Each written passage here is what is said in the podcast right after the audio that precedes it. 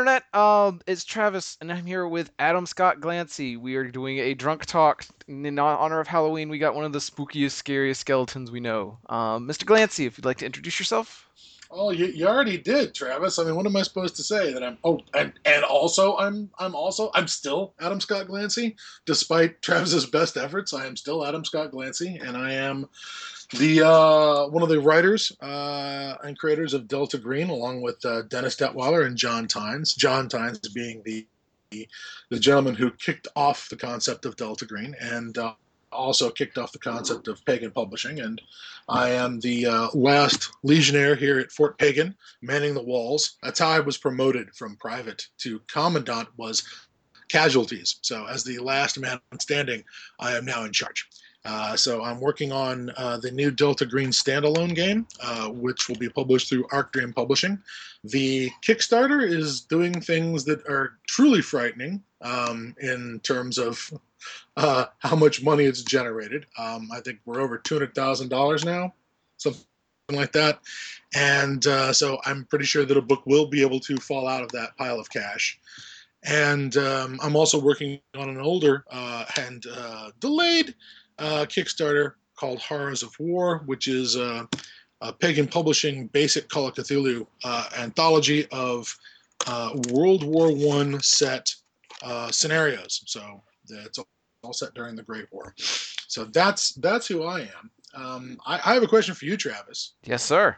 Um, I've got the ugly part covered um, just by checking the mirror, but how drunk do I need to be for this exactly? I mean, do I just need to be like, you know, like two, just less than two drinks in, in a kind of, you know, uh, tipsy kind of way, or do I need to be slurring my words? How, it's a how... state of mind. So depending on how debased you want to become, we can start okay. at the tips and go all the way to the bottom of the bottle. Wow, are, are you start? With, start with, all right, I'm going to go ahead and say you're not the first person to promise me just the tip, and it never turns out that way. Okay, it never turns out to be just the tip. All right, well, fine. I'll just you know, maybe you can hear this. Uh, come on, come on, pop. There you go. Yeah. There you go. All right, there we go. Nice glass of whiskey. Perfect. All right. So we will have your Kickstarter. Uh, everybody listening in, uh, we will have the Kickstarter links in the description to the show, so you can go and join. I, as the current recording, there are five days left in the Delta Green, so by the time this gets posted, you might want to be hurrying up, and we you might have actually missed it, but I'm sure there'll be some other way to support the Delta Green we, we promise. At this stage in the game, I wouldn't be surprised if they spend the money for one of those uh, Kickstarter extension services, um, so that latecomers can continue to throw money into the pot. Uh, I don't know if you're familiar with that, but there's a number of services that um, for large scale Kickstarters to get to this level, it's worth the money to, to pay them to continue to collect backers uh, for you um, and uh, uh, and manage them. Um, but uh, yeah, we've never had anything that's uh, logged this kind of yeah this these kind of numbers, so it's never been really an issue before. Yeah, I'm super excited. I'm looking at it here, and y'all are over five times your goal and still growing. So just kind of speaks to the kind of the power that is Delta Green and kind of how deep rooted in the RPG and the Lovecraftian culture it is. I'm a little stunned that uh, it has uh, it has uh, held on so dear so so you know uh, well over the last uh, going on 20 years. Um, you know, uh, it helps that everyone who enjoyed it when they're 20 is now old enough to have disposable income to support us at this date, which is also good. I suspect there's a certain amount of graying that's going on with our fans, but I'm also very pleased to see the uh, number of folks who were, you know, uh, playing it who were younger than we were when we wrote it. So that's even better and I know I'm one of those. I only picked it up recently. But um, I do have to ask: Are you going to use the open game license for the system, or is this going to be its own kind of? We need you need to contact Pagan to help. Well, here's the thing. Um, the official position is that we have no position yet. Uh, on the subject of the open game license. There are several team members who are in favor of it and several who haven't offered any opinion yet. Nobody has spoken out against it that I'm aware of.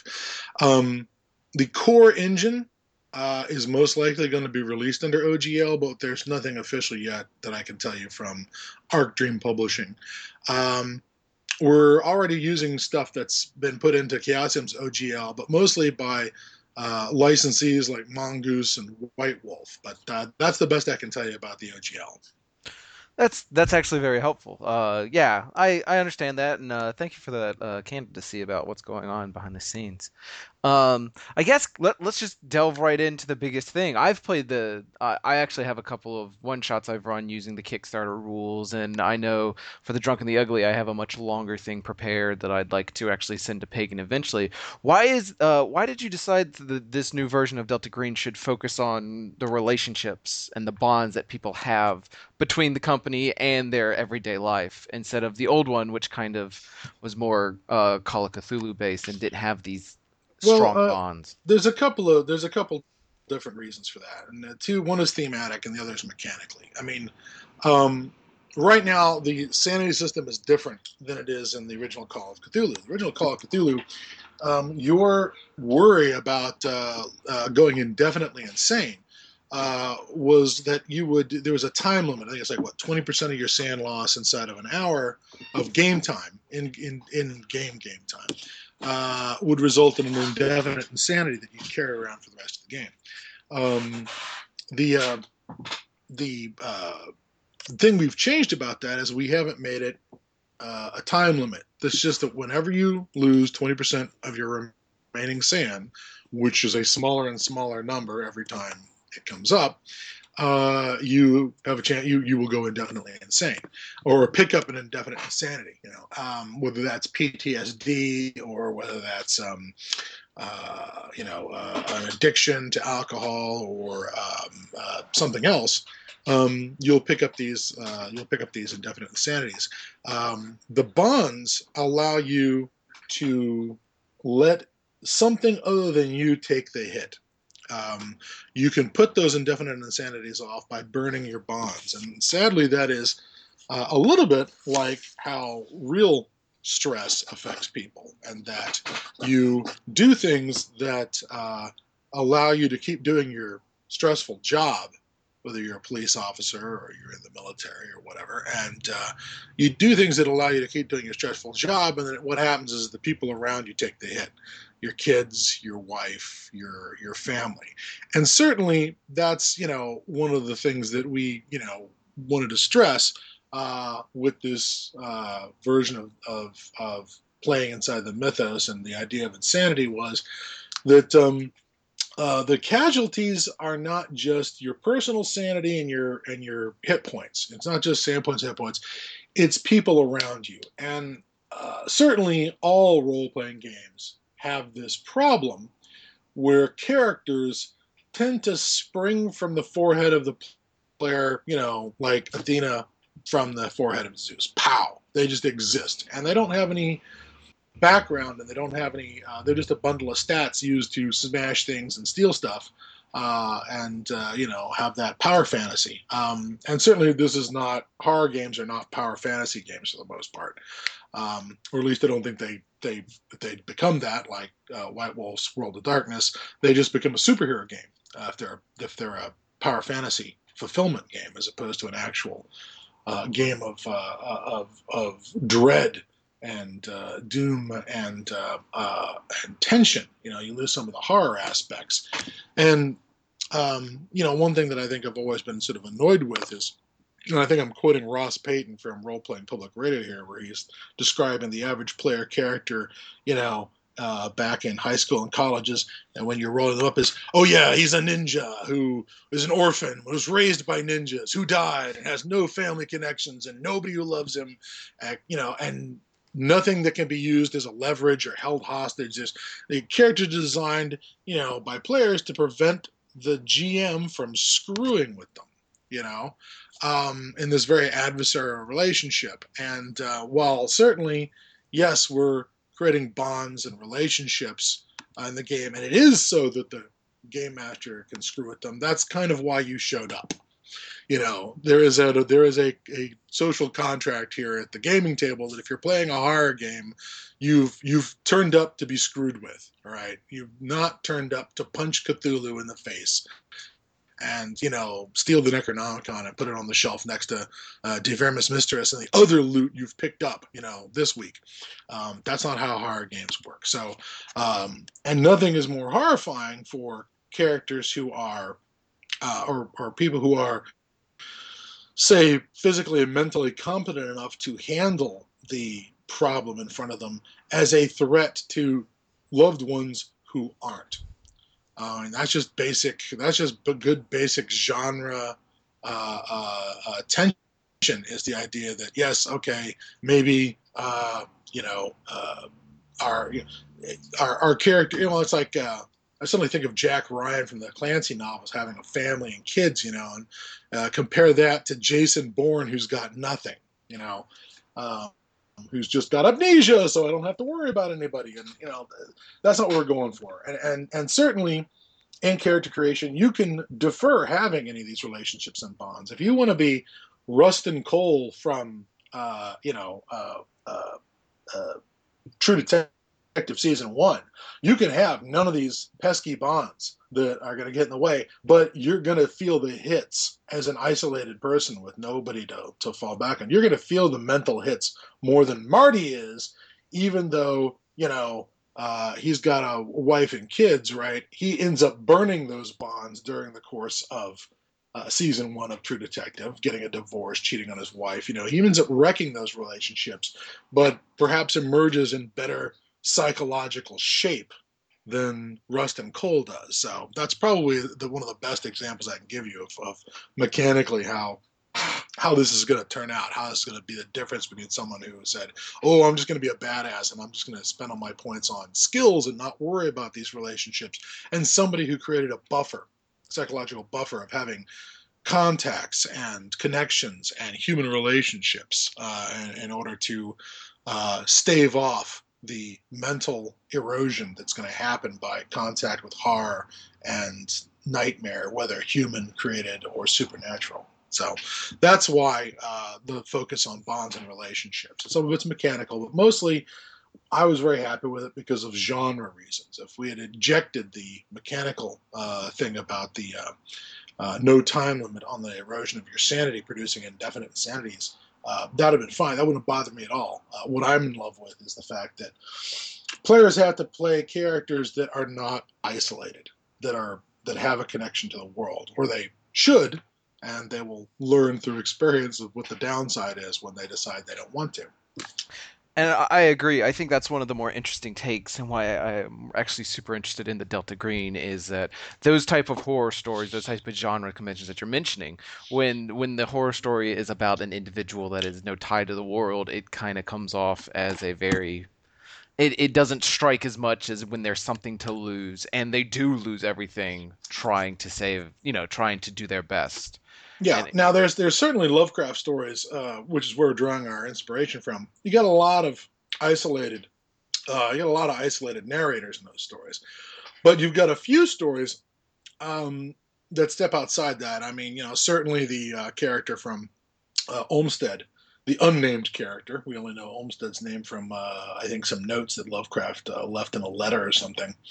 But Olmsted from Shadow Innsmouth has some family connections, and at the end is going off to rescue his his poor cousin or whatever who's locked up in the asylum and take him off to live with the deep ones. Um, and um, similarly, uh, uh, Professor, I think it's Peaslee from um, from uh, Shadow Out of Time, his whole life and his whole family is wrecked at the beginning of the story because he's taken for a ride by one of the uh, great race of Yith, and he spends the rest of the, the story attempting to understand why his why he lost his family, how this happened to him, and those are those are sort of outliers in a lot of ways. Family turns up in Lovecraft mostly as a as a, a way to make you feel too bad about yourself, like uh, in the um, facts in the case of Arthur Jermyn or um, uh, uh, or uh, Shadow over Innsmouth. Um, but um, Peaslee and his family uh, in um, in uh, Shadow of Time really stands out as one of the exceptions, where it has some aspect in the story, but by the time Peaslee's back from the Precambrian or wherever the Jurassic or wherever the uh, Yithians dump him off in Pnakotus, um, he's um, uh, it's kind of over with, and there's no what, what Lovecraft does not have in that story is the attempt at reconciliation, the attempt to try and he sort of reconciles with his son, I guess, but his it's all over with with the wife. You never hear from her again. I suspect that is somehow a reflection of Lovecraft's own divorce. But all right, um, but yeah, uh, the, without without these connections, where's the horror? I mean, you know, um, it's always uh, a lot of Lovecraftian horror is cosmic scale, so it's about issues that are bigger than what's going to happen to you. But most people can't conceive of those Stalinist level numbers of disaster. They can, you know, it's that bus crash versus a purge thing that Stalin supposedly commented on. Um, you can imagine the horror of a bus crash. You can't imagine the horror of Katyn Forest. You know, those the, the scale is too great. So you have to have a scaling mechanism, and so having a family helps with that scaling mechanism. Oh yeah, definitely definitely. It may, it may also be that we're all older. There's a couple of there's a fair number of the uh, folks here who've got kids and uh, uh, and have families now that they're older, and so the the the scariest thing they can think of is something coming at their family. You know, that's the kind of thing that will move people to burn villages and commit ethnic cleansing. You know, is the thought that their family's in danger. You can get people to do all kinds of terrible things if they think their kids uh, are are in the are in the crosshairs. You know. So, anyways. That's really good. I actually really like the True Detective going from a more modern ideal that ties into it and your the original Lovecrafting ideas. Do you have anything in the middle that you could possibly suggest um, for a, pers- a reader or a player that might want to try and draw inspiration across the timeline? Well, there's a couple of besides reading the Delta Green fiction, which is out there, I mean, that certainly is going to. You talking about you talking about just general inspirations for this genre uh, that would get people in the mood for what we're dealing with. Um, specifically, I'm saying the the bonds and relationships. So we talked about True Detective and how that kind of shows both sides of somebody with a family that they they kind of batter the family relationships, but they survive, and the other one doesn't. And we talked okay. about back in uh, Lovecraft with the Shadow of the Innsmouth and Professor Peaslee. I didn't know if you knew off the top of your head any any well, one a, in between there that stuck out as another good possible one. Any of the there's a couple of options in the I would say in the um, which called the uh, um, the uh, extended narrative stories that we've gotten from modern television. Um, you know, uh, relationships always take hits in in in, in these shows. Um, you know, if you look at things like The Sopranos, or you look at things like um, Boardwalk Empire, uh, as people have, you know, everybody, all of our, you know, uh, gangsters in those shows have families that they're trying to protect and raise and keep um, isolated from the problems of all that they're dealing with. Even I'd uh, that that comes up quite a bit, even in Whedon's um, Buffy uh, at the beginning, anyways. There's a big thing about trying to keep your family uh, isolated um, and safe from what you're dealing with. Um, so there's that aspect in there too. Um, you know, something like uh, you know, meanwhile, something like uh, uh, the TV show Supernatural, um, they very quickly eliminate all the bonds uh, for the main characters except for uh, the two brothers. And certainly one of the bonds you can develop is for people on your team inside Delta Green. It doesn't have to be family. But uh, since they're going out on missions on a regular basis, you take an enormous hit to your sanity if one of your bonds goes down. Far worse than than if it had happened to you. Um, so uh, you know, the, there's there's that aspect as well. Um, those are the kind of things that those long narratives, those those those extended universes, uh, where you've got a story told over six or seven seasons, or even just one season if you do it right. Um, you know, those are the kind of things that I uh, are sort of the model for a lot of uh, uh, this kind of storytelling, which we hope to accomplish. Um, we're, you know, obviously a lot of stuff we're designing right now are what you might refer to as uh, uh, con games because they're they're they're demo games. They're small things that we can send out to the fans and people can get into them and use the mechanics and enjoy the learn the game system. But um, obviously, uh, uh, the the kind of storytelling we want to do is the kind of thing that's going to take place not in a four-hour session at a convention with a pre-generated character that you're going to, you know, not have any connection to. We want you to have a connection to the character. You know, um, we don't want you to. We don't want your characters to be as disposable as perhaps they were originally intended to be uh, back in the day with uh, the very earliest incarnations of, of Call of Cthulhu. Uh, Sandy Petersen has commented that that he originally had this idea that this was the anti D and D, that there is no character advancement, there is no you know going on to riches and advancement and more experience points. You're just supposed to get, you know, horribly mangled and get worse and worse and worse until you were snuffed out like a candle or, you know, or squashed or whatever. And um, uh, I, you know, sort of disagree with him. I don't think that the mechanics necessarily of the original game, Call of Cthulhu, mandate that but uh, you you certainly can't play it as a dungeon crawl. You can't play it from going from one physical confrontation to another, um, just like real life. Um, that's just not the way. Uh, that's not, not the way it works. You'll get worn down. You'll you'll you'll eventually get killed. Just the the odds are against you. The percentages against you. And the dice, you know, representing that cold, unfeeling Lovecraftian universe, will eventually turn up wrong. Well, wrong for you. They'll just be what they are, and it won't be to your benefit that you know you rolled an, a 99 twice on your on your demolition roll. I I had that happen in the last year or so at the last Gen Con. I think it was or Gen Con before.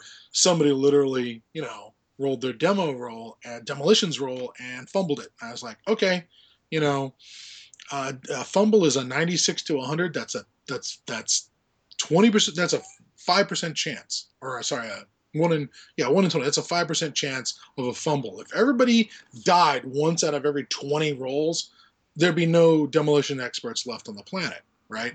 So roll your demo roll again to see how badly you fucked up, and they rolled another ninety nine. It was just like, okay, what do you want me to tell you? You know, it's not good.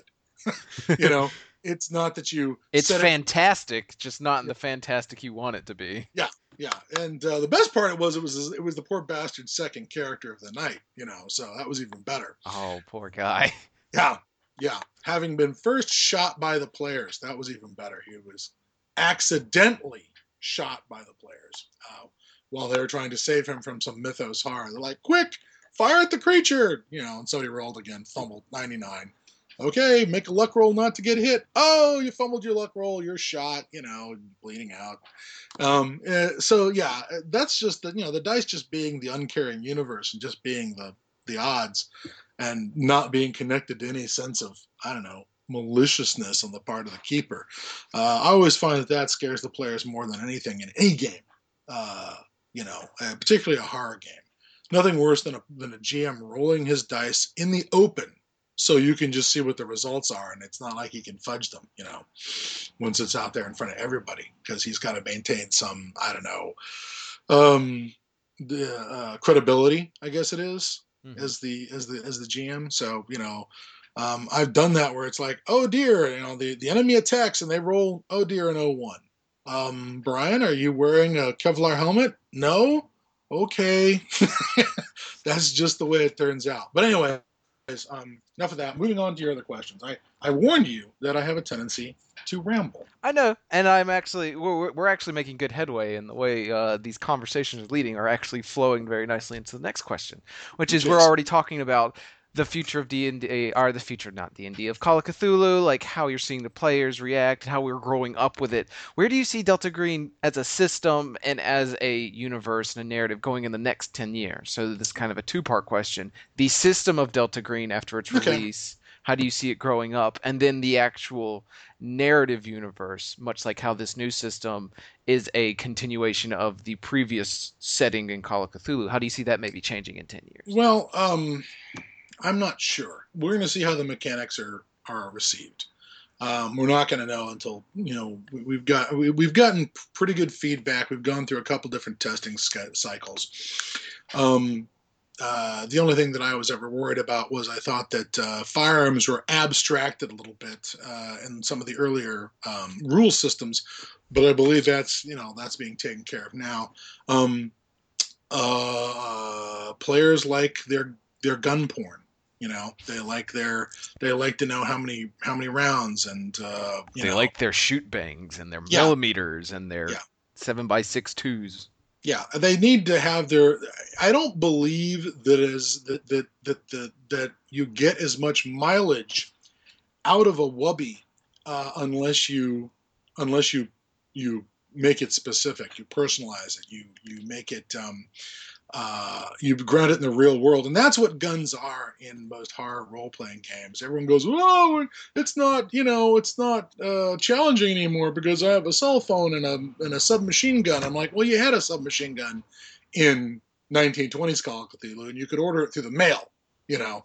Um, now you have a machine gun that if you're caught with it you go to federal prison you know um, The stakes are still the same. It's just the access is easier, but the stakes are a little higher. It's, I think the I think the uh, option for violence was easier in the 1920s than it is today. You do some crimes to kill a cult, and then you know, uh, uh, using you know throwing hand grenades around or uh, firing automatic weapons, and you've got the BATF and the AT and then the uh, uh, uh, FBI and every other you know alphabet soup agency on your ass for you know uh, looking into this as a terrorist terrorism incident. You know, yeah, the uh, cowboy cops, the cow, the cowboys of the original Delta Green are kind of if they were placed in today's world, they would be very quickly uh, Well, rounded they- up or dealt they- with. same thing with the frankly back in the 90s too because again we're still dealing with a world where you know um, back in the day i can remember you know there's a great moment from an old james ellroy novel which was this way of getting rid of corpses he has in uh, i can't i think it's the cold uh shoot it's in the air it's, it's the american tabloid series and I, I cannot remember which book it is whether it's the cold 5000 or um uh but, but or Bloods Rover. Anyways, the point is, is that there's a bit where they they have to get rid of a body, so they they do this marvelous thing in 1962, which was to take the guy, steal a car, put the guy in the car, fill the car with gasoline, um, then take the guy and fill his mouth with shotgun shells and duct tape it shut, and then fill his fists with uh, shotgun shells and duct tape it shut. Duct tape the, the shotgun shells, and then light the whole thing on fire. And when the shotgun shells cook off, it blows up his dental, it blows up his fingerprints. And I'm like, okay. And then he's burned beyond recognition. And then I'm like, well, that's pretty good. That won't do shit today. That's just a lot of effort for nothing, for no payoff. You know, you really, you really, you burned him up real good, huh? Okay, that will prevent him from being identified by, you know, DNA from his bone marrow or whatever. You know, so um, uh, you know, the the the the, the violence option is much more difficult throughout the Delta Green period. Uh, from the 90s onward, it really is tough. At least when you uh, play in uh, Ken Hite's Fall of Delta Green in the 60s, you'll be able to murder people at will and foil the forensics of the day with relative ease. Um, but not so, not so today, not so then, um, or back in the 90s. Now, as far as mechanics go, we'll see how the mechanics go over with the players. Um, there's a lot of things I think people are going to like. Um, I have opined uh, that perhaps this is going to have that, that this system, since it is not uh, Call of Cthulhu 7th edition and has many elements of Call of Cthulhu, earlier Call of Cthulhu editions, maybe this is going to get treated like the Pathfinder of uh, of D and D, you know, of the Pathfinder of, of, of Call of Cthulhu. Um, I certainly hope that is not the case for Chaosium's sake, because I, I I do not particularly care to uh, uh, to to to blindside uh, a company that has been our patron and, has uh, helped us build this IP uh, through the use of their very, very fine Call of Cthulhu mechanics. Although at the same time, I have some doubts and some worries about the seventh edition Call of Cthulhu mechanics. Um, uh, maybe I'm being a worrywart about it, but there's there's some things that they did in that set of mechanics that I think are brilliant and long overdue, and uh, definitely have helped advance the system and make it even more playable in some ways than it already was. Uh, I think particularly of things like their oh my gosh, their melee combat system is so much better now. I Um, haven't actually looked into uh, the seventh edition. I've been a little swamped with school, so this this this sounds exciting. the, let me just tell, let me just say this about the, the the the melee combat system, which I was really pleased with. They made it into a a a contest between two skills. Rather than have it go, okay, whose dex is highest? You go first. Roll the dice. Did you hit? Yes. Okay, you hit him. Now, other guy, you roll. Okay, did you roll? Yeah, you hit him. You know, and so there's just this thing where you start whacking on each other with your melee combat until one of you goes down. You know, in this sort of weird fight, attrition fight. You know, where it's a whose hit points are going to run out first, and so that was always the standard, you know, melee fight. Now they've made it so that you just take the two skills and you compare them on a table and you roll a dice, and uh, you know, uh, one guy gets hurt and one guy doesn't every combat. Now there's a, a zone in between these the, the rolls where both of you can get cut up if you're fighting over a knife. You know what I mean? Mhm. In that one combat round, but it becomes a an opposed test uh, rather than here's your melee combat, here's your turn. You know that standard Dungeons and Dragons. I hit you, then you hit me. Um, It's a bit it of a becomes- dance compared to a Punch and Judy, where you're both whacking each other and whacking each other and whacking each other. Yeah, well, yeah, exactly. It's like it's your turn and my turn. Well, there's no turns in a knife fight. Okay, there's just not. And so I really think that this this new melee combat system is going to be, uh, in some ways, more deadly uh, and more stressful in, in, in a certain sense, uh, and also more uh, gritty. And I'm really happy with that. And they've got some other rules in there that I'm very pleased with. Um, I'm not pleased with the um, the math that they've used for their uh, attribute system but we'll have to see you know how that holds up over the years and, and how that's implemented seventh edition hasn't been released yet um, so i don't know what the final form is going to be but i presume there aren't going to be any major changes um, but uh, you know um, regardless uh, we'll you know depending on how the public rela reacts to that i don't know maybe people will use our system to play call of cthulhu um, maybe people will just use seventh edition call of cthulhu rules to play d&d uh, we've certainly tried to make it as easy as possible for that to happen. Uh, that players would have no trouble converting their old sixth edition uh, characters and mechanics to the new um, uh, Delta Green rules. So, uh, as far as the mechanics go, I can't really, I, I can't tell you where I see it going in the next decade. And, and as far as the setting goes, um, it all depends on the fans. You know, um, uh, if, if, if where they go, we will lead. If they stay as enthusiastically engaged, there'll be more Delta Green material. Um, and certainly, uh, part of it depends on uh, what happens in the real world. You know, um, uh, we designed Delta Green for that post Cold War zeitgeist, um, where the our our, our public uh, seemed uh, uh, obsessed with the idea that their own government was the problem. Um, you know, uh, that uh, with the Russians and the Soviets out of the way, that this was now a world where the only thing you had to worry about was your own government. Um, and now, uh, strangely, we have a government with far more powers uh, to bedevil the um, the local population. Uh, but in a lot of cases, people don't see that as the main enemy. They see that as uh, the only thing keeping them safe. You know, we have a very different zeitgeist in the post 9/11 world um, than we did in the uh, post, I guess, 1991 world, where um, the Soviet Union had just collapsed into nothing, and uh, you know we were doing a victory lap, patting ourselves on the back, you know, for being so uh, brilliant and having uh, arranged for the Soviet Union to collapse, which again is a marvelous bit of uh, self-deception. I mean, certainly we outlasted them, but I I wonder just how much uh, American foreign policy uh, led to the collapse of the Soviet Union. Um, I think we did a lot of things right, you know, but um, uh, uh, the very fact that the Soviet Union unraveled so quickly tells me, and, and quote unquote, surprised everybody in, in, in Washington, tells me that maybe we weren't as on the ball and brilliant as we told ourselves, you know, in the following uh, months after the uh, after the collapse of the Soviet Union and the death of the Warsaw Pact.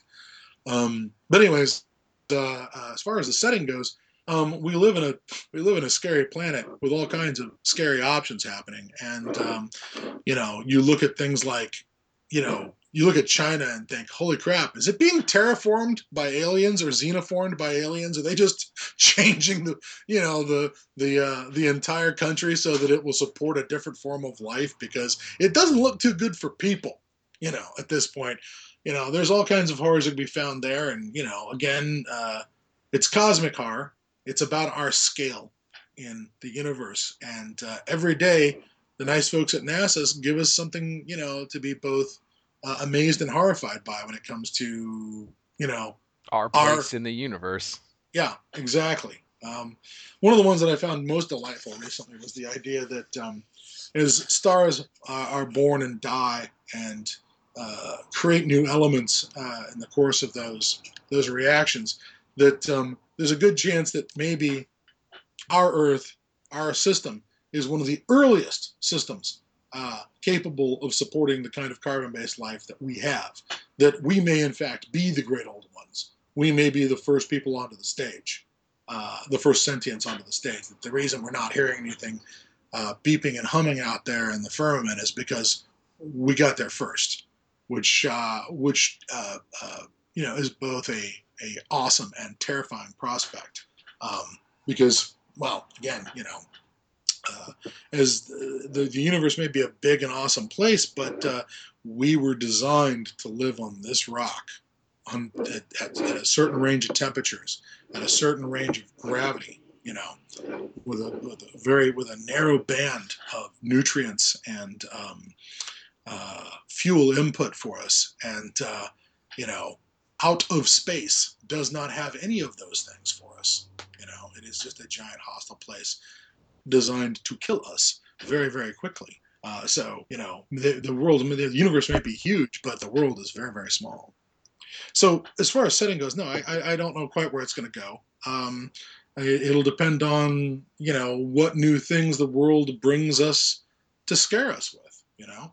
I wouldn't have, I would never have, have designed the scenario iconoclasts except there's a bunch of wackadoodles in Mesopotamia spending their time smashing uh, artifacts with sledgehammers and bulldozers, and blowing up, you know, archaeological sites. Um, uh, if it wasn't for ISIS, that scenario wouldn't exist. And I suspect that there's going to be a number of scenarios in the future that don't exist yet that are only going to exist because of something, you know, people did to scare me, you know. So we'll see what happens. The, the setting will depend on what horrors the, the, the, the rest of mankind manages to invent.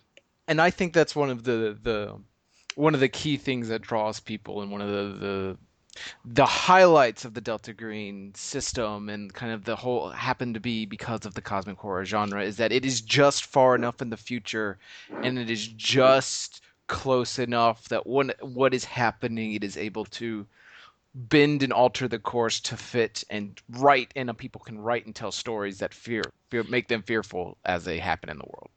Yeah. Well certainly we don't want to put it uh, we don't do we're not interested in doing huge bends and huge changes because you know um, again uh, apparently we don't have hoverboards uh, as of what yesterday we still have no hoverboards um, jaws jaws 19 hasn't come out yet um, but we still got a couple years to go to see whether or not we get to what Running Man, or do we pass Blade Runner already? I can't remember if they. I don't think we've passed Blade Runner yet. Yeah, and now if now if Los Angeles was Beijing, that would look a lot more Blade. If if Rick Deckard worked in Beijing rather than L.A., that would seem a lot more believable as far as Blade Runner goes. Cause yeah, I think it's going to be a couple more years before, you know, the city at noontime is going to look like you know, just going to be a black, just, the sun will just be blacked out. you know, permanent twilight, you know, vampires wandering the streets, mine, you know. Although I can't imagine they are going to be particularly happy with the uh, the state of their food supply uh, under those conditions. Hooray, you get to go out 24 hours and boo, everyone tastes like heavy metals or benzene or, you know, stuff like that. That's the gotta be no good if you're a vampire. But um, anyway, so S- sounds like a game to run eventually. Yeah, well, that'll, that'll probably be under Ken Hite's Black Night's Black Agent. I was just about to say that. Uh, we're we're not we're not huge on vampires um, uh, necessarily. Um, we have been trying to. One of the things that we're trying to do is um, Uh, connect. We uh, you know we we've sort of like uh, for this game, unlike certain other Call of Cthulhu products, we're not. I don't believe we're importing. Um, we're not importing mythologies into the Lovecraft universe, but we are going to use the Lovecraft universe to explain certain mythologies. Um, you know what I mean? Like the the uh, resurrective hunger that accompanies um, uh, the resurrection spell from the case of Charles Dexter Ward could be the sort of thing that would be mistaken for vampirism. Um, but it's not actually the crosses and garlic and all that kind of nonsense isn't going to help. Um, you know, or uh, Byakhees with their tendency to drink blood and fly off again could be mistaken for vampires. But the, um, I don't know that we're gonna. I don't know that we're gonna work, work in werewolves and vampires like like the original Call of Cthulhu does. Yes. Uh, yeah, it's it's taking what is there and having it, leaving it open enough to hint at possible possibilities. But the setting isn't about knowing the answers; it's about dealing with the questions, but not answering them. Uh, that's fair. Um, although I, I certainly, uh, certainly, I, I, I don't want. Um, uh, I, I never like designing a scenario where the answer to what was going on is, well, it was spooky, wasn't it? What do you mean? I, I don't want to go with the, the fucking what I would what I would uncharitably describe as the J.J. Abrams answer to you know why are there polar bears on the island? Because it was awesome. Didn't you see it was a polar bear? And then later they tried to tell us, oh, we, we always knew why there was a polar bear. No, you didn't. You didn't have any idea it was a polar that, bear. You stuck a polar bear in because you thought it would throw us off. You just threw us a, a curveball. Um, and then later you tried to retcon it, you, you cheating bastards. Um, I, what I'd like to have is something more along those uh, Michael Straczynski thing, where he always knows where he's going and he always has an answer. You may not see the whole answer, but he's he's got one. You know, he's thought it through, uh, rather than just uh, you know throwing things at players because eh, isn't that spooky? That was really weird, wasn't it? Um, yeah, but why did it happen? Well, even if the character doesn't know, and even if the player doesn't know, I really want the GM to know. Mm-hmm. You know, I really want an answer for, for the GM, just so that um, uh, it, it, doesn't become uh, a matter of. And I sort of consider that stuff to be jump scares. If you just keep throwing weird stuff in without knowing why the weird stuff is happening, um, those are just jump scares. They're, they're really cheap, um, uh, low hanging fruit. And some environments lend themselves to it. I, you know, one of the reasons that Carcosa is uh, so popular is that you can have wackadoodle shit happening in Carcosa with no rhyme or reason because it is a realm where causation has failed, you know, that one plus one does not necessarily equal two. And, you know, math has failed and physics has failed and causation has failed and uh, uh, maybe even, um, you know, uh, the order of time has failed. So uh, you can have that kind of surrealist horror, and I at least have a reason why I'm having to face surrealist horror, you know. But you know, I just keep remembering, like watching uh, Fire Walk with Me, which is the uh, so-called sequel or prequel to um, Twin Peaks, uh, way back in the day, and I just remember um, some scene taking place in an alley or a lot next to a building, and the characters do their shtick, whatever they're doing I don't remember who it is, but it's Laura Palmer or dad Leland, and I, they they do their shtick, uh, they leave the alley, and then at the end of the alley, from one side of one building to one side of the other, some guy goes hopping by wearing a suit and like an animal mask. He just goes doinga doinga doinga doinga doinga right by in the background. And there's no explanation why this happens. There's no uh, payoff right? There's no payoff for this whatsoever. Chekhov said if you have a guy jumping around uh, with an animal mask and a business suit in Act One, you need to pay that off by Act Four, and that just doesn't happen. And that's the kind of thing that, that I do not want in my horror. I, I, I would like to have some some payoff, thank you, even if it is, you know, magical realism uh, or surrealist, you know, I, I, need to have a reason why it's happening. Uh, at least one that's consistent, that's internally consistent to, to what's going on. And that actually leads us to a, another one of the questions. See, you're really good at this. Um, uh, inspirations you draw on when you're writing or you're designing a game. Uh, it sounds like Twin Peaks, and we've already mentioned a whole slew of Lovecraft. I was wondering if there's any other ones or any other rules, like we're talking about Chekhov's, you know, Well, Hopping well, Man and stuff. well, che- Chekhov. The, the Chekhov's rule was the gun, and Yes. uh, uh, certainly I. I don't know, where did that happen recently? Um, uh, yeah, uh, the, the, um, there's a film called um, Black Mountainside uh, that has a moment. It's a, it's a very well done Canadian horror film that'll probably be available on Netflix or something like that. It showed up at the H.P. Lovecraft Film Festival, and they do do this moment in it where um, uh, uh, they do the autopsy on the guy and the archaeological team and announce that his uh, that the discoloration in his skin is the result of uh, his uh, mammalian cells uh, changing in structure to resemble the cells of a cephalopod. Uh, they never pay that off in the story. They just talk about how he's turning into an octopus. Or he's like, you mean he's turning into an octopus? And the guy's like, well, more like lots of little octopuses.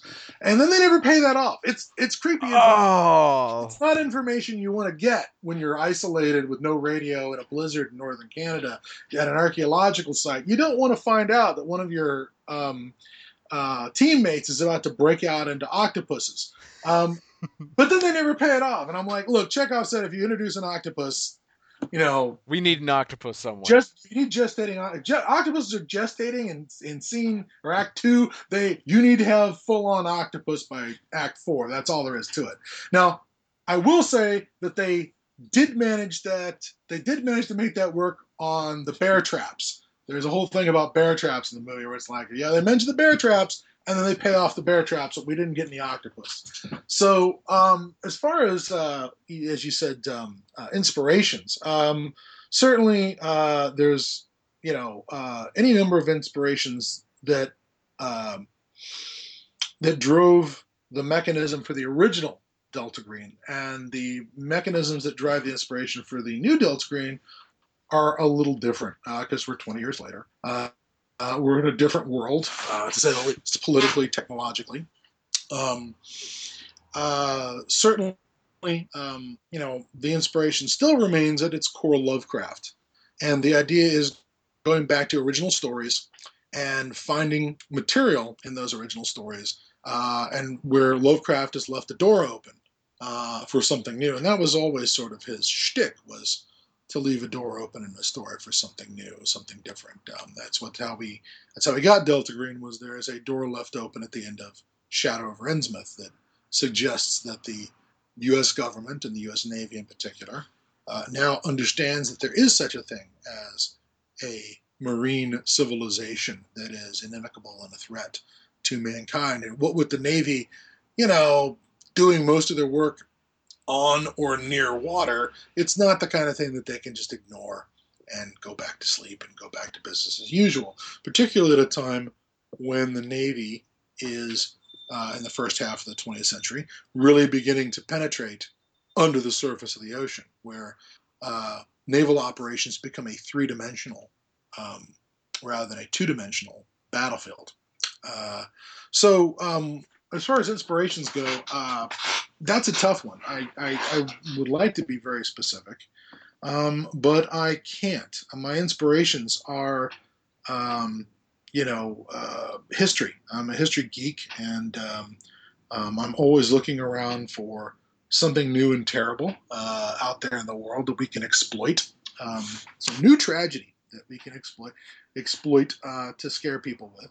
Uh, fortunately, the world seems dedicated to providing us with a new tragedy almost every day, um, and uh, uh, and bringing those tragedies into the you know into uh, uh, the game uh, table. now you know, and, and of course, some of that gets dicey. the more mature and the more adult the tragedies become. Um, but um, hopefully, that is the kind of thing that players are now mature enough to be able to maneuver around uh, and uh, know their group and know what they can and cannot handle. Um, so, uh, as far as inspirations go, you know, um, besides the the cosmic horror and the weird fiction, um, I'm of course uh, always going to pick up any books uh, written by uh, people like Cody Goodfellow or uh, David Wong or uh, Charles Stross uh, or um, in the history department, I'm always going to pick up books by Peter Hopkirk or um, George MacDonald Fraser, although he's passed away, we've lost George Fraser. Um, uh, there's um, uh, uh, a number of books that I am I am still uh, uh, inching my way through uh, in order to find new and interesting things. There's I can't remember the author of the War to the Knife, which I which is a, a history of the um, transformation of the CIA from an intelligence gathering organization to a drone strike delivering machine. Sort the of, way you know. of the knife, you said? I think it's called uh, War to the Knife. Oh, um, I think it's the War, W A R. Um, in fact, let me look down here. I have it. Uh, not seeing it on my. It's on my bookshelf, but I'd have to get up and walk away from the computer and delay the podcast to go look it up. But I believe it's called uh, War to the Knife. And yeah, here we go. No, you're right. It's the Way of the Knife. I've just found it. Okay. Sitting, it's sitting there next to my Mark Bowden books on killing Pablo, Black Hawk Down, uh, Guess the Ayatollah. Um, some friends of mine stuffed some books on Aum Shinrikyo under my nose and uh, the cult in Japan that gassed the subways. And uh, it's particular that one is a that's a particularly uh, good bit of tragedy that uh, the world inflicted on us, um, and stands out particularly to me because um, okay, they gassed the subway, right? You know, they, they gassed the Tokyo subways, tried to use um, cyanide. I can't remember what the gas I tried to use. I want to say sarin, but I don't think that's right. Um, it might be. But um, uh, before they gassed the subway, they did a test run in a neighborhood where they just drove a vehicle mounted with an, uh, an aerosol disperser through a neighborhood, and people all over the neighborhood got sick from the gas. And what was amazing to me in that story was the the police turned up and did not shit their pants.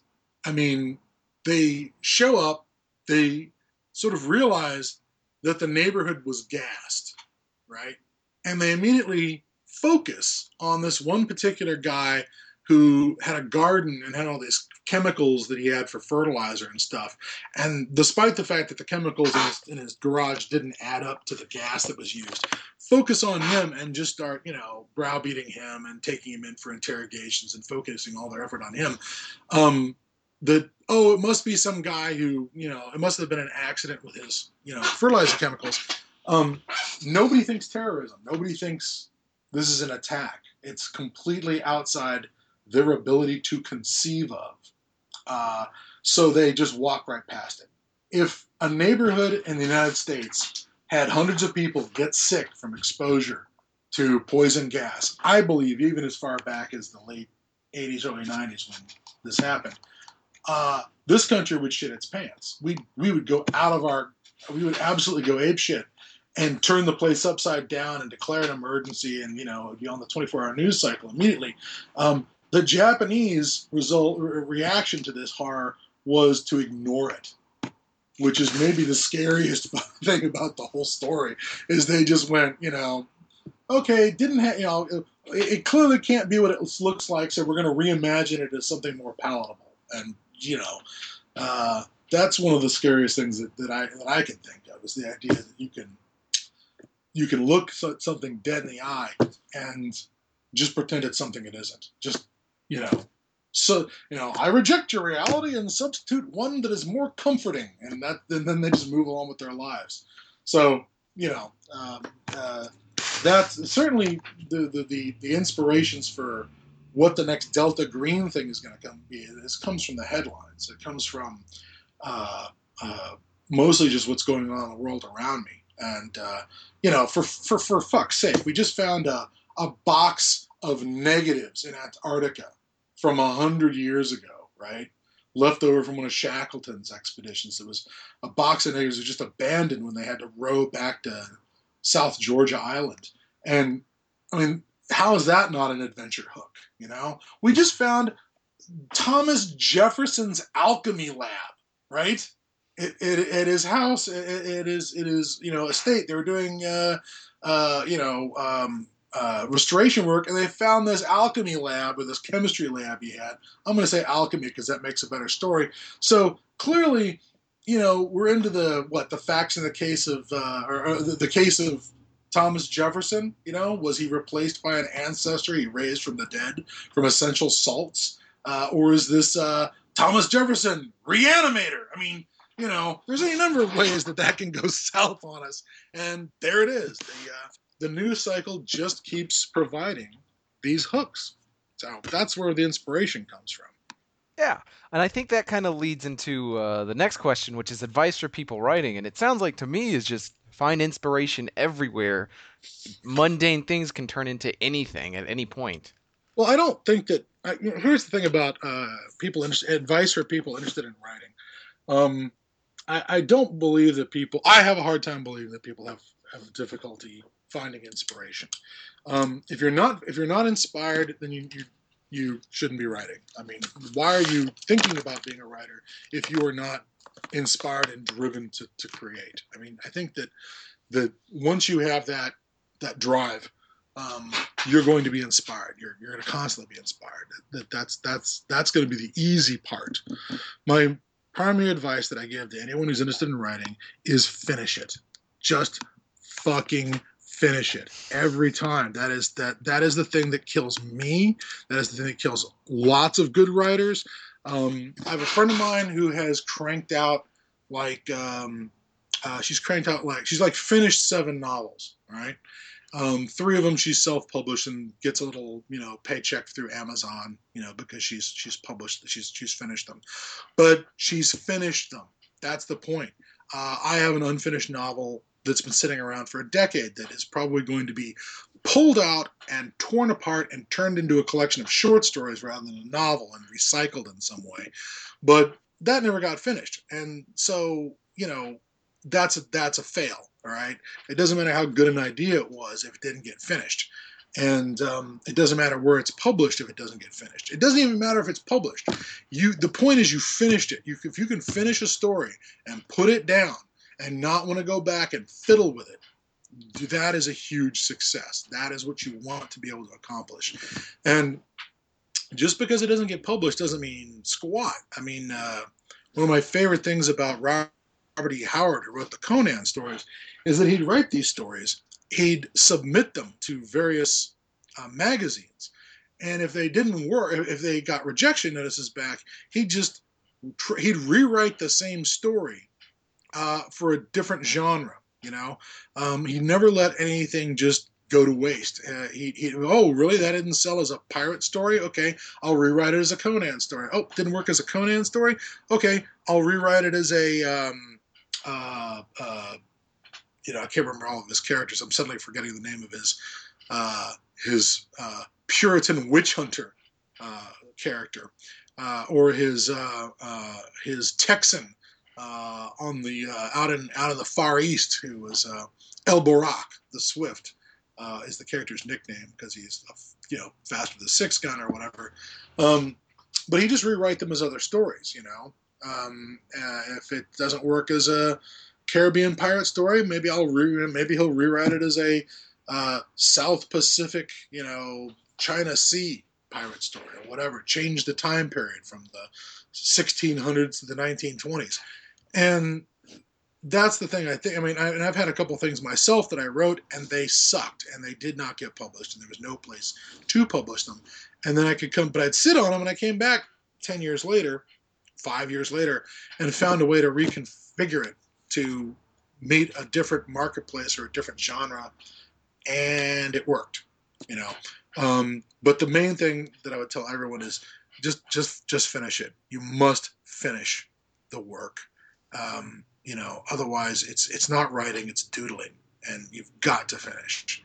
Uh, and I, I, and you will you will feel so much better. You you will get that rush of satisfaction and relief, the same kind of satisfaction and relief you get when you pull a piece of shrapnel out of your leg. Okay, um, it's it's it's what that is what you want to do. I believe that's a very specific example. Not very many people have.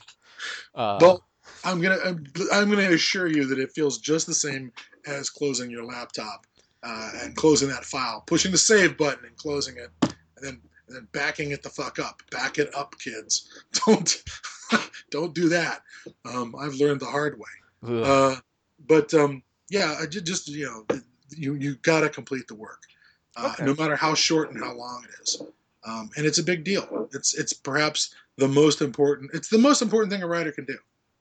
And that, that that leads into another one talking about finishing it and everything is uh next to last question we have is if you could have one pet idea for a game a setting a story or whatever and you haven't done it what's one that you need to sit down and finish that you would love to just be able to release into the world Well, that's tough um, because the one thing I really wanted to do, uh, Jeff Combos over at Excel Studios kind of beat me to it. Um, Jeff Combos and his people at Excel created what I think is the best pulp gaming setting and mechanics set that I've ever seen. Uh, when Raiders of the Lost Ark came out in 1981, uh, Fantasy Games Unlimited very quickly produced a game system called Daredevils using their stupendously overcomplicated 1980s. We're striving for realism in pulp. That's just that makes no sense. Um, game system uh, to try and mimic that 1930s cliffhanger style pulp action, and uh, various people have come along since then. Um, Champions with their Justice Incorporated came pretty close. Uh, Pulp Heroes came pretty close.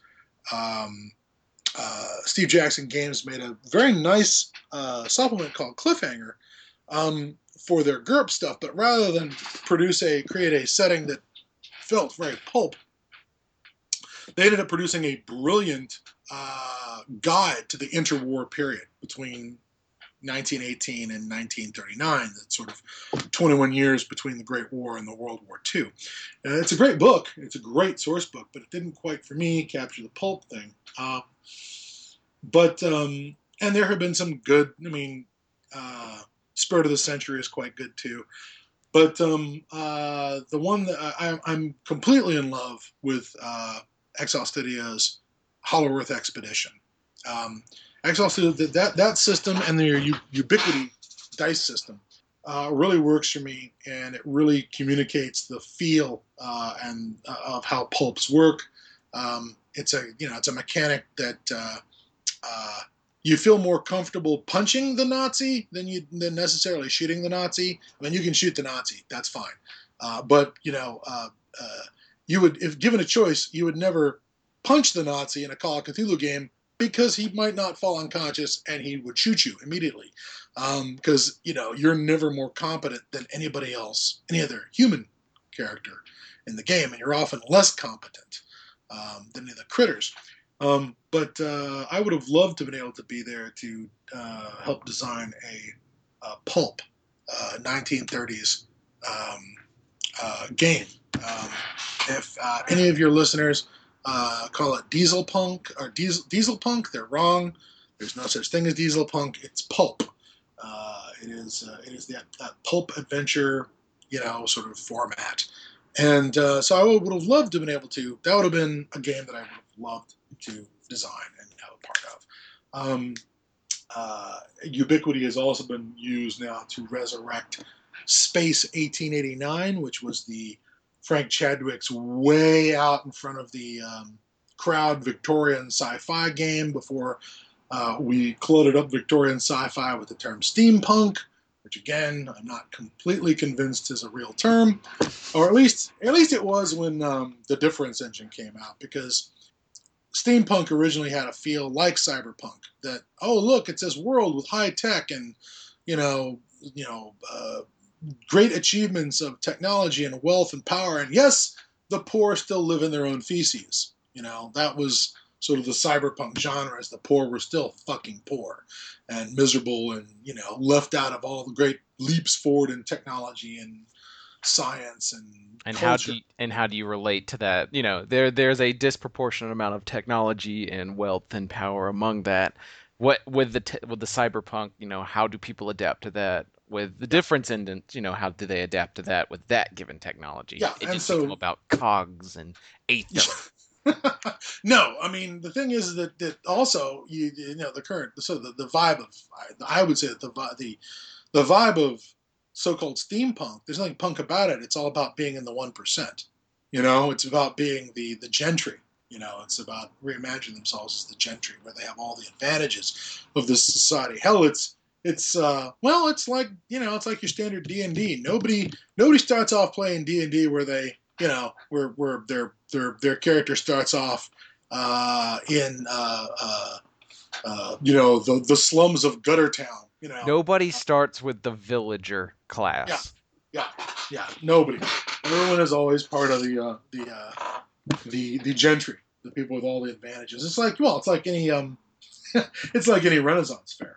You know, nobody nobody cosplays the peasant missing half his fingers because they've been you know they've fallen off because they've been he's lost them in, in farming accidents and he's covered with buboes and you know plague and you know nobody does that but uh, you know uh, uh, everyone everyone's always a lord or a lady and so on and so um, uh, but and certainly Chadwick's Victorian sci-fi didn't make any bones about that in Space 1889. You were, you know, there was this presumption that uh, you were the vanguard of the empire, going out in the ether to, you know, bring Mars and Venus under the control of Her Majesty Victoria. And so that was, you know, that was fine. But I, I, they didn't call it punk, okay?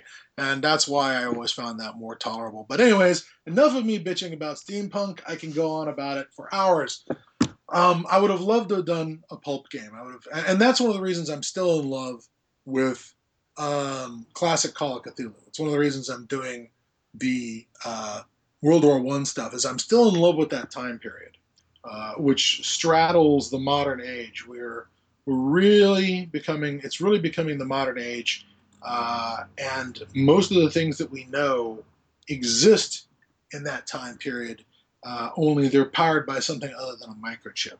Um, uh, I, I hope someday, very soon, to write an article for the Unspeakable Oath about Grandpa's Google about clipping services, where if you wanted to do a Google search in 1932, you sent a request to clipping services, and they would collect every article on a topic you chose. Decapitation murders, you know, because you're doing your Call of Cthulhu investigation, and they will send you every article in every newspaper around the country and around the world on decapitation murders. You know, so that you can narrow your search for the cult of the you know brazen head or whatever.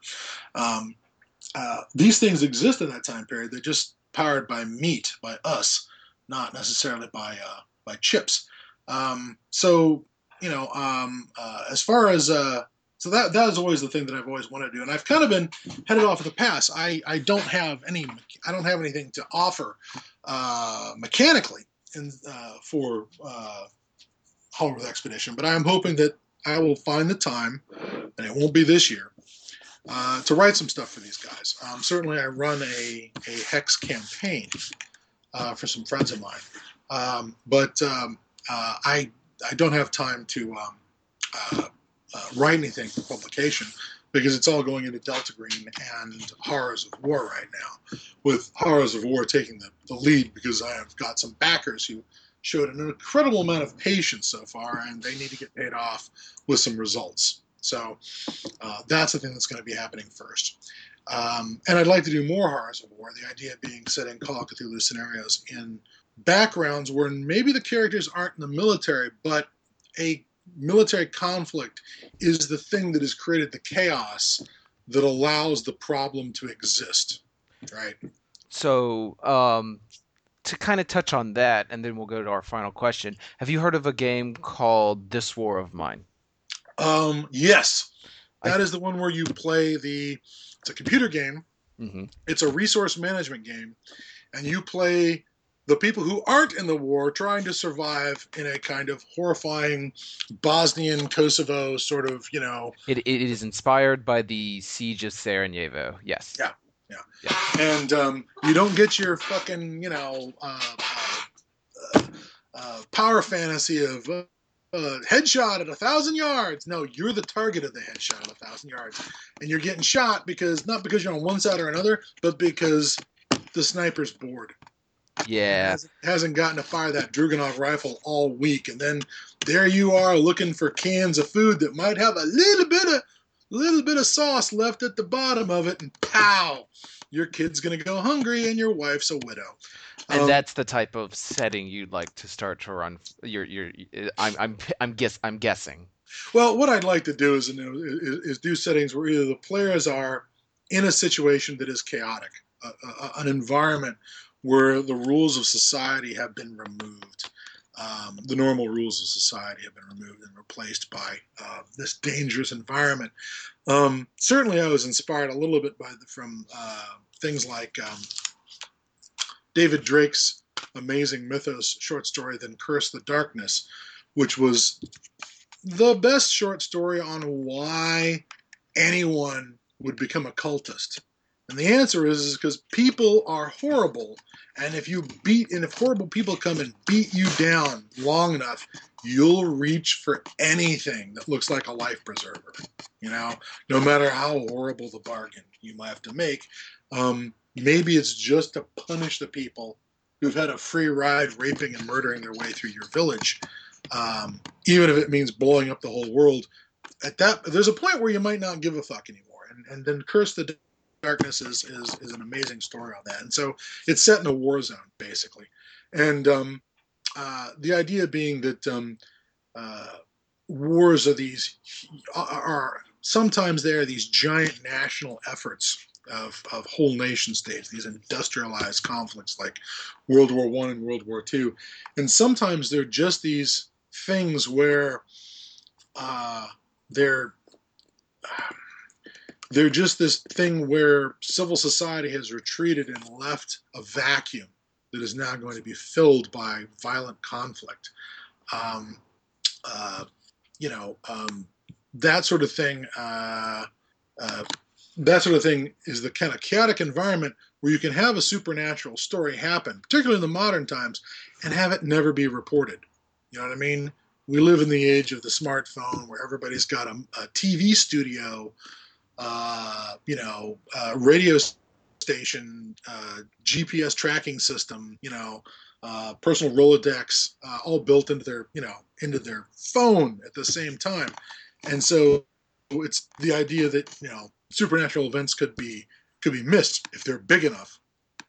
It requires uh, being in a place where the situation is so chaotic and so broken that that stuff could exist alongside the other horrors and perhaps be even eclipsed by the man-made horrors or you know confabulated as a man-made horror so the idea of setting uh, uh, horror stories in in with the backdrop of human conflict going on simultaneously has a lot of appeal for me so we're going to be getting a lot more i'm hoping we're going to get a lot more horrors of war, and it will not just end with World War One. It'll go on to cover other conflicts, um, particularly ones you may never have heard of. Uh, if your players your players are out there listening, there's a thing called the War of Canudos, which is a period in Brazilian history where an apocalyptic cult literally took over a big chunk of the country and held off the national army for months um, uh, and months and months, uh, and uh, ultimately uh, it, it, ultimately leads to a very it would be like the branch davidians taking over the state of wyoming. Oof. it was that big a problem. Um, and uh, the first couple of expeditions by the brazilian state to go in there just go into that region and vanish. Nobody gets out alive. Um, before they literally mobilize the entire army to go in. And perform sort of this the sort of the same trick you get from the Albigensian Crusade, which is kill them all and God will know His own, where they just go into the area and just kill everybody, and it's this nightmarish scenario where it's tough to tell the cultists from the investigators, you know. Yeah. Um, but so these these kind of conflicts, I think, provide uh, sort of a disturbing backdrop to start with, so the players are already on a sort of wrong-footed on how awful it is, and then you know you you bring in the, the little extra nasty, uh, which is the um, the supernatural element. So um, I'm, you know, I've gone on so long I don't even remember what your original question was. No, it was just uh, what you would love to try and work on for like a pet project, and you covered that. And I actually you you're really good about stopping right when I'm about to ask the next question because like Right. that is actually what you were ta talking about is really like really scary. And I think in honor of Halloween and the fact we're kind of this is currently being recorded and probably posted during Halloween week. Um, d- before we go, do you have a scary story experience, either from a game, a personal experience, or whatever, that you'd like to share? Maybe. Well, there's there's a couple of them that um, that John Crowe managed to uh, to to to scare us a couple of times when he was running games. Um, the two, for one thing, um, he he managed to scare. He managed to make a, a genuine jump scare in a game around a, a table. And it was this thing where we were. It's a it's a campaign that's still being play tested, but we uh, the basic idea is, that various people in this small community over a decade of of uh, gaming have fallen under the influence of some sort of benign, a m- a malevolent spirit. We don't know what it is yet. We haven't a de- definition of it. But uh, uh, one of the things that uh, happened is that we ended up, you know, the, the little lady with Alzheimer's gets possessed and uh, commits some horrible murders. And we eventually, as the authorities, uh, managed to apprehend her and lock her up and double handcuff her and you know throw her in a jail cell without getting killed. Um, and uh, and we've been trying to run the game in a very as, as realistically as possible that we wouldn't we'd have a lot of explain we'd have a lot of explaining to do if we put four rounds from a 12 gauge Winchester 97 into an 80 year old woman you know? So we didn't you know just blow her out of her socks despite the fact she was running through the streets at night jumping fences you know because she's possessed. Um, but we managed to apprehend her and we threw her in a jail cell. And there's this moment where me and the other player are sitting there going all right you know what are we going to do? Uh, you know do we try and get a priest in here and do an uh, uh, exorcism? Do we um, attempt to you know uh, uh, do we gin up a, a mental health report and get her locked up at the in the uh, you know uh, local state uh, hospital? Uh, you know, do we? I am the Alpha and Omega. I am the beginning and the end. And John just screams this in the middle of us, you know, quietly planning, right? Because we're right next to the jail cell, right? And suddenly this voice that's coming out of the old woman, and it just we just fucking lo- we everyone just fucking threw their dice up in the air. And it's like fuck, oh fuck, John, you know Jesus fucking Christ.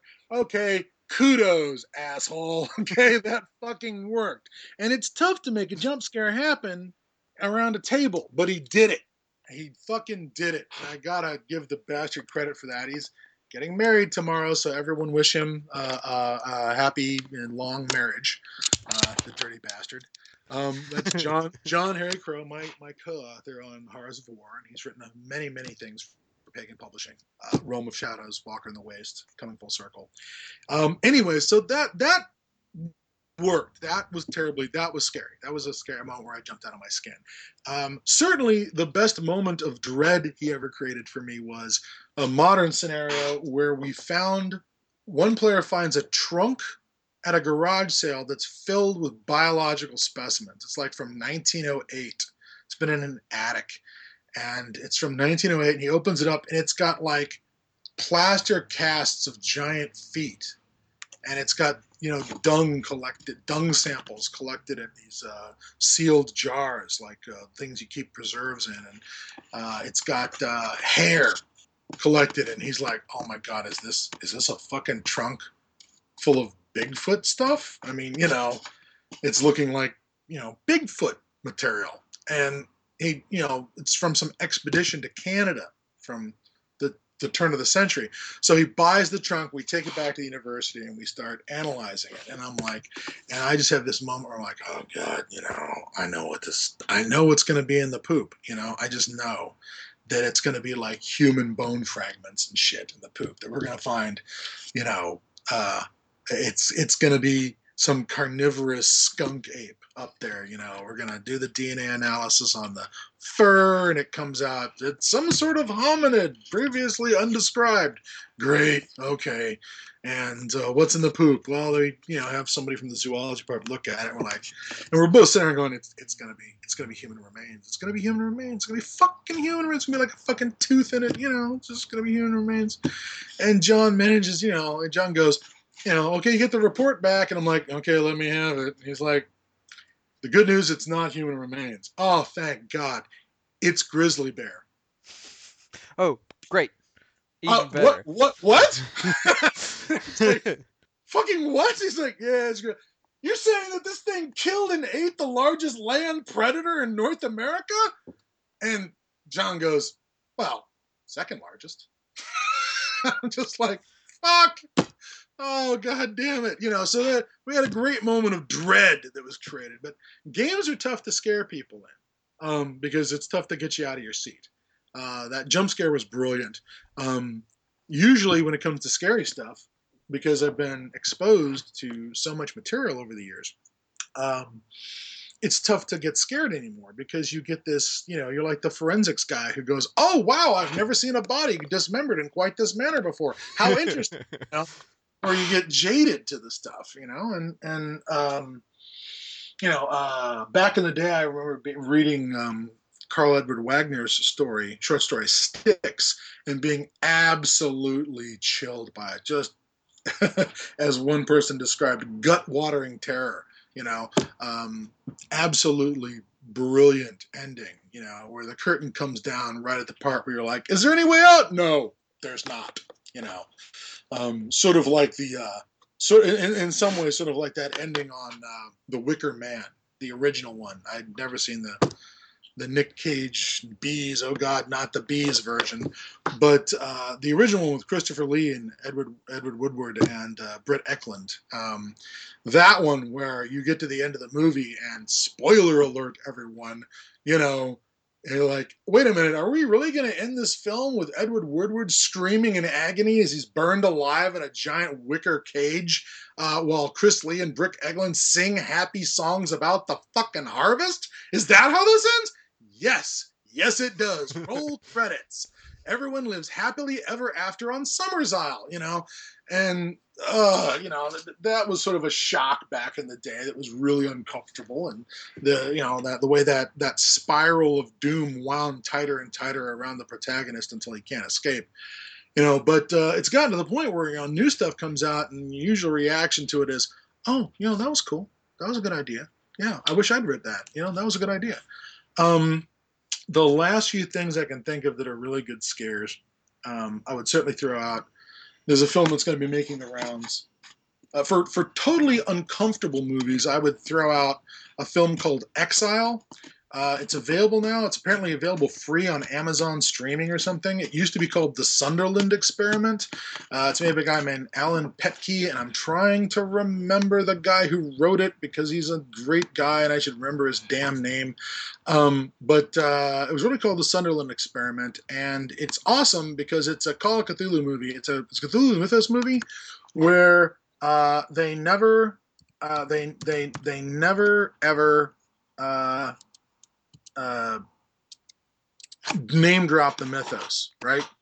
They never say uh, Shub Niggurath, and they never say Yog Sothoth. Um, they never uh, have a no book shows up. Oh my goodness, it's the Necronomicon. Um, uh, none of that happens. But you're watching it, and let's say that you are, you know, a fan of the uh, uh, the the genre uh, of of uh, uh, you're, you're let's say you're you're a fan of um, of uh, uh, these kinds of Lovecraftian tales. Um, you're going to see this and you're going to go, oh, oh, oh, yeah, okay, I see what that is. You know, um, it, there's going to be no doubt, but they don't, they absolutely don't, you know, rub your nose in it at all. Uh, um, but uh, yeah, Sean Blau is the guy who wrote it. The director is Adam Petke, but the story came from Sean Blau, and uh, they're they're they're really they, did it in a really super low budget. It's about a dollar's worth of budget. All the actors are amateurs. which is fine.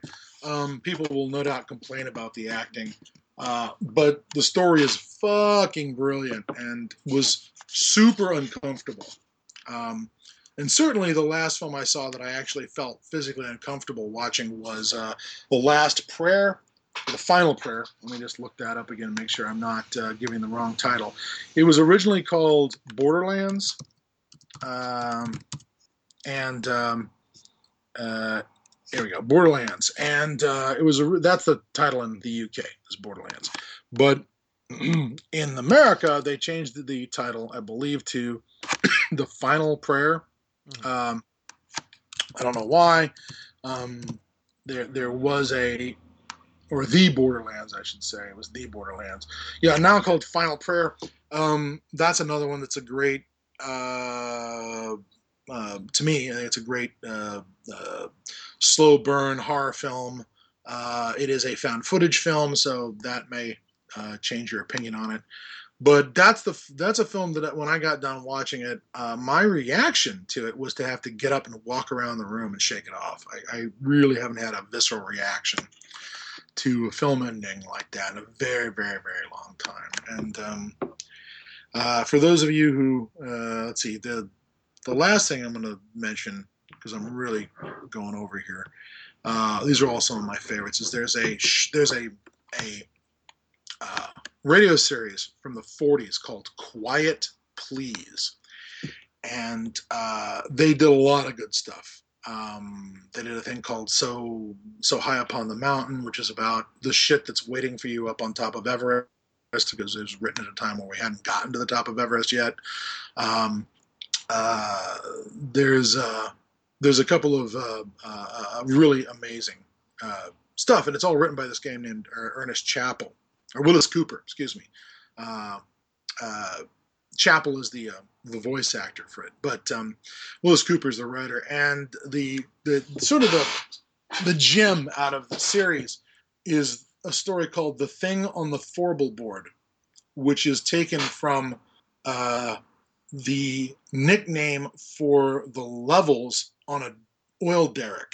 All right, with a double is you know a single, a double, a treble, a fourble. Those are the four levels of the derrick. Uh, and depending on how deep you're drilling, you have to build the derrick to a certain height in order to handle the pipe that you're putting in. And um, it's this, it's the, you know, it's just what you're worried about. It's a guy working on an oil derrick out in the middle of nowhere, where in I want to say the Dakotas, which is odd because now we're drilling the shit out of the Dakotas these days. And uh, sure enough, uh, they, um, uh, you know, they're they're digging, they're drilling deeper than everyone's ever dealt, drilled before, and then they pull that stuff up that has no business being down there, and it just goes south. And it's a first-person narrative, right? It's this guy telling a story, and there's that sort of comfort of a first-person narrative as you know a reader, or even you think as a listener, uh, where you think, well, the narrator's here, right? Telling the story. It must have worked out okay. And it hasn't. And more importantly, it hasn't worked out well for you. Um, the fourth wall breaks on that story as a radio play. It's incredibly effective. And the the Foley effects, the sound effects, oh my God, are absolutely chilling. Um, I heard it one night on Halloween uh, up at uh, my college radio station was playing uh, old time radio, and for Halloween they played all the scary stuff, and that one stands out head and shoulders above all the others uh, as far as genuinely unpleasant and genuinely chilling, where you get that physical reaction, where you can feel your you can feel the temperature in your skin changing as your blood retreats into your into your core, you know it's uh, it's that one's absolutely worth a listen, and you can find it all over the internet. It's been recorded and it's up all in multiple different uh, locations. It's really awesome. Thank you um, so much for this huge list. I have an entire weekend to get terrified now. I love being scared. Well, and, you're gonna you're gonna be happy with them. A lot of those, they're they're really gonna work. They're really. They're, I think they'll do the trick. Was there anything on there that you hadn't heard of before? Oh, all these. I uh, all, I I am just a huge. I am I'm studying science fiction at my school, so like it's more of a technophilic, happy-go-lucky. I am the go-to for the gothic horror, but I don't get the chance to reach out to a lot of horror writers very often. So any chance I get to get any material, I am voracious in getting it and being able to read it. All right, all right. You check out check out Sticks. I think you'll be very happy with it. Um, a number of the people I name drop, like uh, Cody Goodfellow, Charles Stross, and uh, the other guy name is Laird Barron. Um, if you're looking for really good horror these days, Goodfellow is excellent. He's written a couple of really brilliant takes on uh, Lovecraft's Shoggoths uh, from At the Mountains of Madness. Uh, Stross's stuff is good, but it's not right now. His uh, his Laundry series, which uh, is very close to Delta Green in a lot of ways, is definitely played for laughs. Not quite Hitchhiker's Guide, but there is certainly a wry humor that runs through the horror that diffuses mm-hmm. the horror. Um, I got other good things to say about Stross. He name drops Delta Green in his work, uh, and uh, name dropped it in the afterword of his first uh, uh novel, The Atrocity Archive, where he went ahead and said, you know, what are my inspirations for this work? And he mentions the two things that weren't inspirations, and one of them was Tim Powers' book Declare, which is all about spooks, uh, spies using the supernatural. And he also mentions Delta Green, that these are both things he uh, was people went and said, you know, when they read the manuscript, they're like, "Oh, did you read Tim Powers?" And he says, "No." Says, don't, don't, don't, don't, don't. Just keep redoing what you're doing. Don't, don't read Tim Powers until you're done, because it'll drag your compass off true north. You know. Mm. And the question was, well, you know, just keep writing what you're doing. He's like, okay. And then later, he's like, oh, this is really good. Have you read Delta Green? He's like, nope, never heard of it. He's like, don't, don't, don't look at it. Don't look at Delta Green until you're done, because again, it'll drag you. And he, the last thing he writes in the back of. Uh, Atrocity Archive is that um, uh, Delta Green. He used to play role playing games as a kid, and Delta Green is one of the few things he's seen recently that would ever ever tempt him to pick the dice up again. So, all praise to Charles Stross for uh, name dropping us. But uh, Laird Barron is another one that uh, really produces incredibly nasty um, uh, cosmic horror. And cosmic horror in a, in a fashion where he takes these very Robert E. Howard style men of action characters who are badasses, uh, spies, uh, special forces people, um, uh, gunslingers in the Wild West, gangsters in the 1920s, and runs them up against the supernatural where they are squashed like a bug on a windshield. And uh, that, that is a reoccurring theme is that uh, being at the top of the human food chain doesn't help when all the rules and all you know when when causality fails when math fails you know all of your all of your all the all the skills you've honed in three dimensions don't count anymore. Uh, so definitely check those guys out. Just I just have to throw those names out as some of the best uh, folks that are writing these days. Awesome! I will definitely check them out. And thank you so much for being on uh, with us for today. Um, okay. We're about uh, looks like it's about time. So if there's any final thoughts or comments you'd like to add. Mm.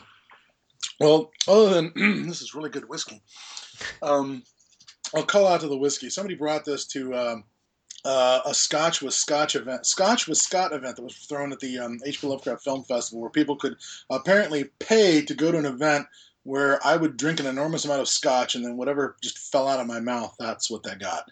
Uh, and somebody apparently thought that the Scotch was not sufficient, so they brought this Ransom Straight American Whiskey, uh, which apparently is oddly enough made in Oregon and does not suck, which sort of shared in Oregon. So I'm going to little shout out to Ransom Straight American Whiskey. Um, so that'll be that'll be my last shout out. Uh, I, I I don't know that I'm drunk, but I do believe I have had the just under two glasses uh, of whiskey uh, to qualify me for membership in the uh, the Inebriati, which is a secret society that believes that everything uh, is improved by just under two glasses of of alcohol, whether it's beer, wine, or whiskey. If you can just keep it right there, it'll improve all of mankind's uh, endeavors and uh, and activities. They're also known as the Knights Tippler. You may have heard of them that way as well. I'm face palming over here, you monster. So thank you again for having us, Internet. It was great to have you. If you have any comments, Internet, um, we will have all the links, or at least majority of the links of what Mr. Glancy has been talking about today, and you can send us a comment, and we'll try and organize something like this maybe another time. Thank you very much, sir. And with that, good night, Internet. Good night, Internet.